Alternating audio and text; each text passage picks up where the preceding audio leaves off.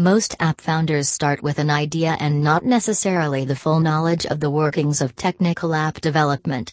The development industry can seem daunting to newcomers, but that should not phase them from building a startup geared towards their vision.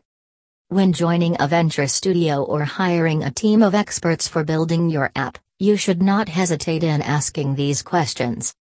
How much do I have to pay just to create the app? You should only be quoted a price after you have confirmed a list of factors. This includes how many screens will the app have, will it be compatible with iOS and Android, will there be any requirement for integration, and any other supporting web app or portal. According to the varying requirements, your app can cost anything from $100 to $150,000. I fear someone including you may steal my idea. What can you do to prevent this? You can protect your idea even if you do not have a technical app that you already paid to create yet.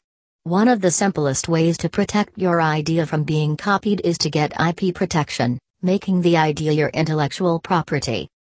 Before you even sign up with an incubator or venture studio, you should always ask for an NDA that is signed by all parties involved.